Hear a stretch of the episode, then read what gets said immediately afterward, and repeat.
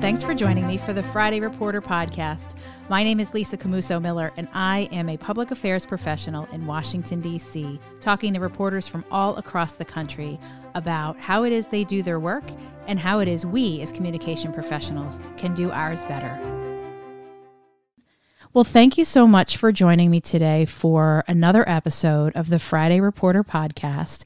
Today's episode is a little bit different from some of the other episodes we've had. Typically, I've visited with okay. friends and colleagues of mine who talk about uh, a lot about politics.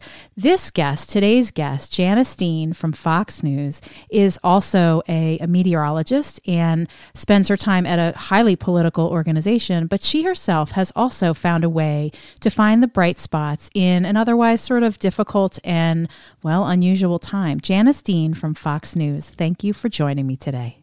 Oh, it's my pleasure, Lisa. Thanks for having me. Janice, I hoped for a minute because you are in the meteorology space, because you do weather at a at a, a politically um, exciting uh, network. I hoped you could talk to me a little bit about your background and how it is you came to be doing what it is you do today. It's a good question um, because I didn't get here the conventional way where, you know, you're a kid and you decide you're going to do something and then you go to school for it and then, you know, you're doing your career, what you've always wanted to do. That's not to say that I didn't know at a young age that I was going to do something uh, in broadcasting because, you know, my mom will tell you when younger in school, I would take a spoon and I would go outside and interview my friends and neighbors in in uh, in in the neighborhood. You know, what's the weather like today? What are you up to today? What are you doing this weekend? Um, so I think that just being in the broadcasting uh, business is something that I think I always always wanted to do, but I just you know, didn't really know what my career path was going to look like back then. So I was in school. I decided to take journalism, uh, which I grew up in Canada. So uh, Carleton University was um, was the the university that uh, that I applied for, and I was accepted. And I hated it. Oh, no. I I mean, there were many reasons why I suppose I had the feelings that I had. I had a boyfriend who had just moved to California. He was a little bit older than I was, and and he had graduated from university. He was a an engineer, uh-huh. and got and and got a job in California, which is something that his dream w- was sure. is to move to the U.S. and have a great career and live in a beautiful place and so when i was in journalism and i and i found out that i wasn't going to get on the cameras or do any kind of reporting until fourth year mm-hmm. and i'm you know i'm somebody who wants immediate satisfaction right? Like i have i can't oh, i can't relate at all. I mean it was the point where you weren't really doing anything in the your career field until several years down the road. So it was you know taking uh, psychology classes and English. And not to say that all of those aren't important, but I really wanted to get into it. Yeah. I wanted to get out in the field and, and know what it was like to be a reporter. So I had the boyfriend that moved to California. I was very frustrated with uh, my first year of university, uh, very overwhelmed as well. You know, mm-hmm. like going from a person in a classroom who knows everybody and your, you know, your teacher knows who you are to being like hundreds in a room and just being basically a number that was like shuffling down the hallway to That's your next shift. class. Yeah. And so I quit uh, several months in, my mother and my father were very disappointed in me. Uh, I, you know, decided to buy a ticket uh, to see my boyfriend in California, and and thought to myself, well, I'll just hang out with him for a while. so long. I mean, listen, you know, I, I can't imagine why your years. parents weren't thrilled. no, they weren't. They were not thrilled. But I, but it was a turning point. It was, mm. you know, when you look back on your life and you see those moments where it was like the light bulb went off, or you know, you decided to go down a different path. That was something that was very important for the j- trajectory of my life, because I was there for a couple of weeks, and then he kind of sat me down and said, "What do you want to do with your life, Janice?" And mm-hmm. you know, I knew it wanted to be something in broadcasting. Um, and we were listening to a lot of radio in LA. Uh, he was, you know, he loved w- listening to the morning show in Los Angeles, and I I listened with him. Sure. And I thought, what a cool job to, you know, to do something on the radio, uh, you know, be a broadcaster, and I was really intrigued by that so you know he said listen go back to school and you can have this dream too but i i don't think it's just like hanging out with me and like thinking you're going to be discovered in a mall somewhere it's, it doesn't work that way that's very you know the it's all about the, in the movies exactly it's only in the movies so I, I took his advice. He did break up with me, which I remember that plane ride home. I was like crying in the Crushed. plane and the, the oh, you know, no. the, the flight attendants were all very kind. You know, they didn't have to really ask me what the problem was. I think all the female flight attendants knew what was going on. So I got back home, and there was a college in my area, a, a radio television broadcasting college that uh, you know was wonderful. I applied for it, and all of the teachers there were in the industry. So if you were good at what you were doing, and by the way, it was very hands on. So mm. I was learning how to cut tape. I was going out and doing interviews. I was learning all the jobs behind the scenes, being Love a it. producer, writing. I can't, you know, encourage that kind of education uh, highly enough. It, mm. it was just so valuable. Mm-hmm. So I got a job right out of college at, at a classic rock station and I started doing something called the Sun Scoop, which was a, a, reporter's job on the weekend where I would go out to these community events and I would report from, you know, the teddy bear picnic or, um, you know, the ice cream festival, whatever it was. And so that was my, the beginning, right? And while I was doing radio, um, they had me do a lot of television promotion as well um, because I had taken TV in school. And I remember one of the news directors at the local CBC channel in Canada uh, say, you know, you're good on television. Would you like to do some part time work? And I thought, sure, awesome. this would be, yeah. you know, great. He said, have you ever done the weather before? And I looked at him and I, I was like, mm, uh, no, I have not. but he's like, well, you know, listen, back then you didn't have to have the the education that you have to have now to be, be in meteorology broadcast sure, meteorology. Sure. back then you were a weather presenter right? You were you were you were kind of a weather reporter. So you would get you would rip and read the forecast okay. on television. Sure. So i did that part time i didn't love it uh, but it was it was great for my career because it was it was giving me experience in another different field.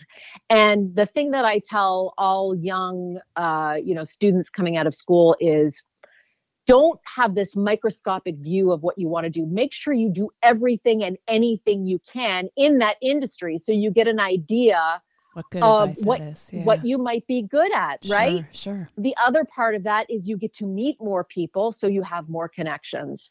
And, you know, when I came to New York all of those years later, um, and I, you know, went for my interview at Fox News, and my boss said to me, "Well, I don't really know where to put you. You know, you've got a lot of experience in different areas, and you're not really a, a news. I can't see as a news anchor or a political commentator." But have you ever done the weather? And you know, I looked at him. I said, "Well, I did the weather right out of college. Mm-hmm. Uh, I do have some experience with that." And he he said, "Great, you know, uh, you'll be our daytime weather person." Wow. That was 18 years ago. Oh my gosh, and, that's great. That's so great.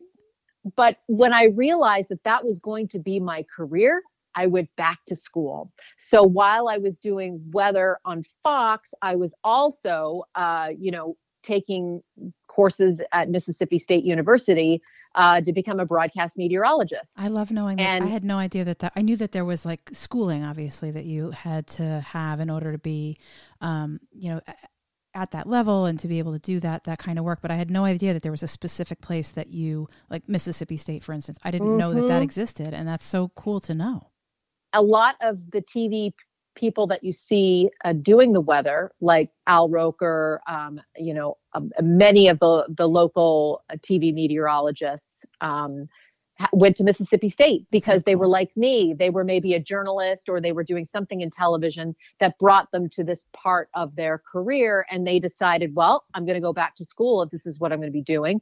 And Mississippi State has an excellent broadcast meteorology program. I highly recommend it. Um, and you know and that's another big lesson is i went back to school in my mid to late 30s so i always say you know it's never too late to learn something new it's never too late to go back to school that's such a and that's such a good segue for my next question because at the top of the uh, episode i mentioned that you have a, this great new book this inspiring book make your own sunshine how is it that a, at a meteorologist at a major news network comes to be an author? This isn't your first book either. You've written several. How is it that, how does that translate for you? How did you get to that place where you wanted to write? I've always loved uh, to write, and my mom will tell you the same thing. Not only was I interviewing people with a spoon in the backyard, but I was mm-hmm. also somebody that loved to write. You know, throughout school, um, I loved English. I loved reading. Um, especially you know now i think i've read more books in the pandemic this past year than i have in my entire life you know i just enjoy same, sort so of same. right yeah there is something about picking up a book and just sort of like immersing yourself in another world and and the imagination is a wonderful way to sort of take your mind off of you know what you're going through at the time so you know i I'm not surprised that I kind of like detoured down this path either because I've always loved to write. Mm-hmm. I started off with with kid book kids books yep. uh, and and because of the my pro- profession doing weather i would go out to schools and talk to schools about being being a meteorologist and what kind of courses you have to take and talking about the weather kids love talking about storms that came through do. their neighborhood of course they their little faces light up, you mm-hmm. know, like what they went through, or, you know, if they had, eh, you know, the, the power went out and they had to get their flashlights out and, or, you know, even, you know, Hurricane Sandy that affected our area, the Northeast several years ago, mm-hmm. even though that was a damaging storm, you know, kids remember that and the time that they went through and what their neighborhood looked like and how the community kind of came together to help one another.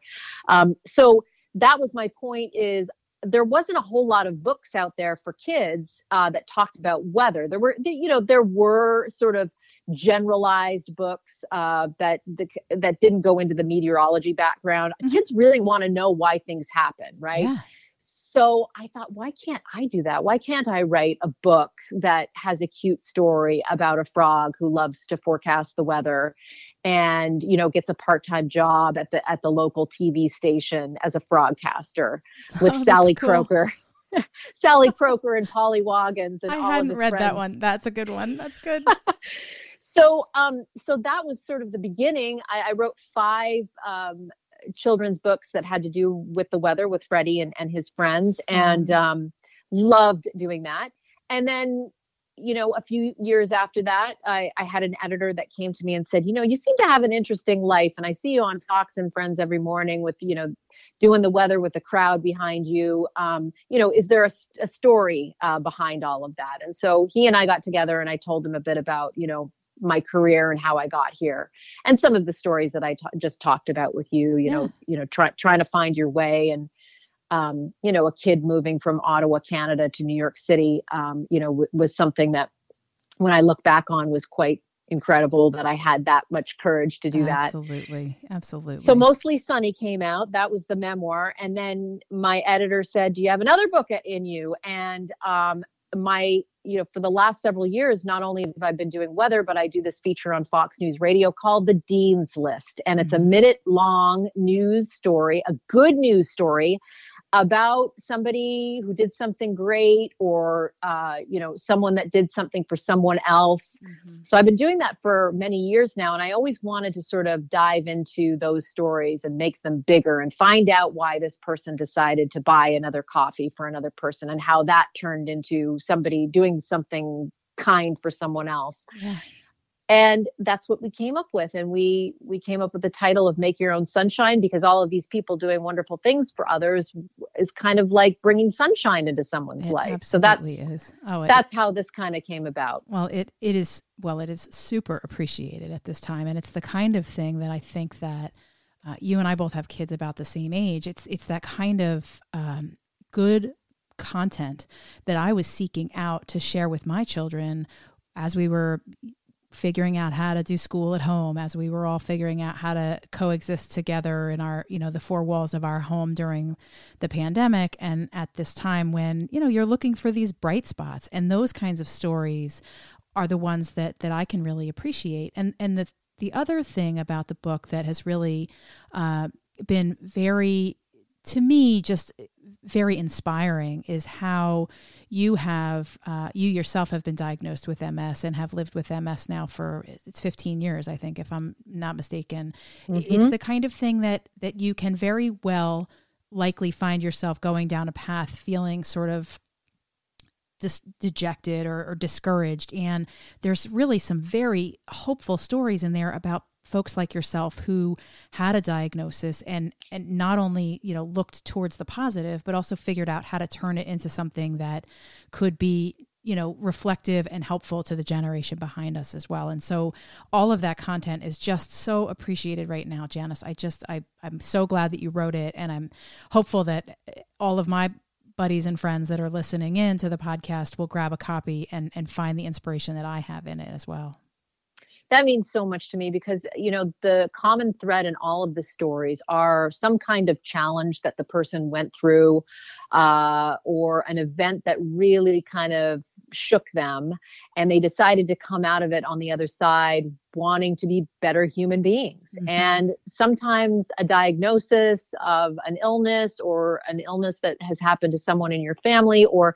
some kind of loss too i mean you know it's it's those stories that that really make you stop and think and realize what the most important things are around you. Um, and so i think that that is sort of the the lesson in every one of those stories is coming out of something dark and seeing the light uh, and sometimes that light comes from someone else or sometimes that light comes within yourself. Yeah Oh, and and and no question about it. I mean that this has been the year to figure all of that out.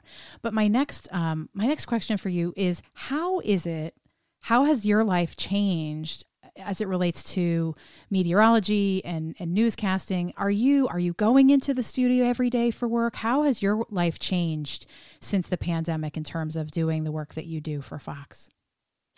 That's a good question. I have been at home this whole entire year. And if you had told me that that there was going to be a green screen in my spare bedroom, you know, two years ago, mm-hmm. I would have looked at you and said, No way. I'll have some tequila with you. Yeah. That's crazy. I, I used to have people actually say to me jokingly, Oh, you know, why don't you just get them to like you know, have a green screen in your house and that way you don't have to go into work. And I would just look at them and go, yeah, okay, what planet are you on? That's right. that can't happen. Right. Well, it happened. Uh, I actually, you know, the company had people come in and really transform one of my spare bedrooms into a real studio. So I have awesome. a camera. Um, I have a green screen. I have studio lights. Uh, you know, I have um, uh, studio, you know, TV monitors where I usually look on each side. A lot of people don't realize that, you know, when you have a green screen, you don't have a map behind you, right? You have to sort of cheat with with side monitors. Yeah. So when I look at, you know, when it looks like I am looking back at the map, I'm actually looking at a side monitor of myself and the maps behind me through that green screen technology. It's a voodoo um, that only only meteorologists know how to do. It is really impressive to watch from inside the studio. So to do it from it, home is like, wow. It is. It's pretty amazing, and I have gotten quite used to it. And I will tell you, even though this year has been so so challenging for so many people in so many different ways.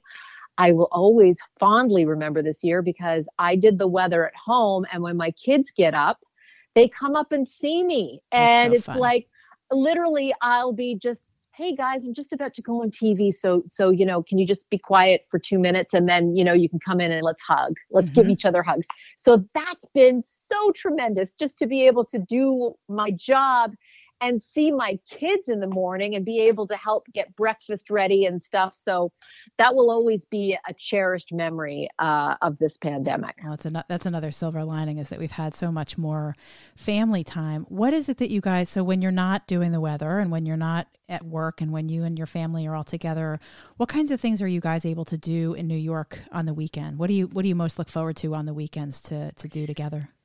Well, we live on Long Island, so we're really lucky. We live in a neighborhood that um, that's not constricting, right? That mm-hmm. we don't have to. We live in a home, and we have a backyard, and we have, um, you know, lots of streets to um, to explore on our bikes. That awesome. was something that I asked for on my 50th birthday last year. Is I wanted a bike, and I hadn't ridden a bike in years, but I saw so many families getting on their bikes and riding riding through the neighborhood during the pandemic something mm-hmm. to do with each other. You couldn't and buy a bike. You couldn't even find a bike if you wanted to. It was like one of it was a very hot commodity. Lucky for you you got one.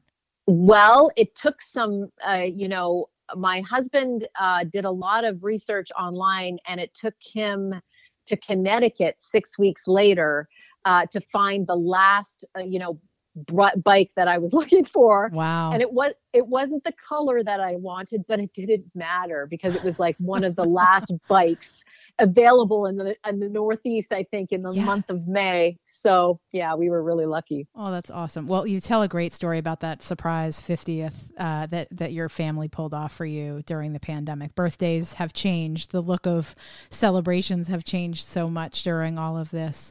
Uh, so I'm glad to hear that because the biking has definitely come up big time in our house too for for all of our kids and for for our family it's something we do to get out and get around janice um, as you look around to your colleagues and your friends that you admire, I always ask my guests to recommend someone for a future episode of the podcast. Who would you recommend to join me at, at some point in the future as a guest? Have you had my friend Shannon Bream on yet? I have not. No. Well, I highly recommend her. She is one of my best friends. Uh, she lives in DC. Mm-hmm but we've gotten to know each other over the years. We are we have very similar personalities. Uh, we like the same things. We laugh at the same uh, stories. She is one of the most kindest, generous people you will ever meet. Um, you know, sometimes this business can be a little bit, um, I don't know what the word is. Uh, hmm, it, it, can be difficult to make friends sometimes in this business, right? Compet- competitive it, is probably the word. Yeah, that's mm-hmm. a that's a good word. Mm-hmm. And even though you know I've been at the same place now for 18 years, and I've I've gotten to know so many wonderful people there. Really, truly, my second family. I feel like mm-hmm. Shannon and I just you know connected right away, and so you know we see each other several times a year. We keep in touch with each other pretty much on a daily basis, sure, you know, via yeah. via text and that kind of thing. Um, but she's such a she is somebody that makes her own sunshine. Uh, and I feel like a better person knowing her. Awesome. Um, and she just has, you know, a great um, way to look at life. Uh, and she has a, an interesting path, a journey that she's gone on. Um, and I think that she would be a real inspirational person to talk to. Well, it comes through in her reporting. I don't know Shannon, but I, I have admired her for many years. And I, I, think the kindness comes through in the way that she reports uh, and does the work that she does at Fox every day. So I will tell her that you recommended her. And I am just so grateful for your time today, Janice. Thank you so much for joining me today. And uh, let's be sure to stay in touch because I can't wait to hear what the next book idea will be. I would enjoy that. Thank you so much. And that's today's episode of the Friday Reporter. Thanks so much for joining us. See you next time.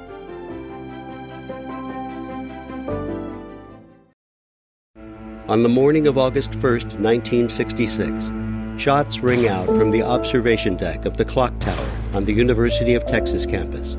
It marks the infamous beginning of the modern era of mass shootings in America.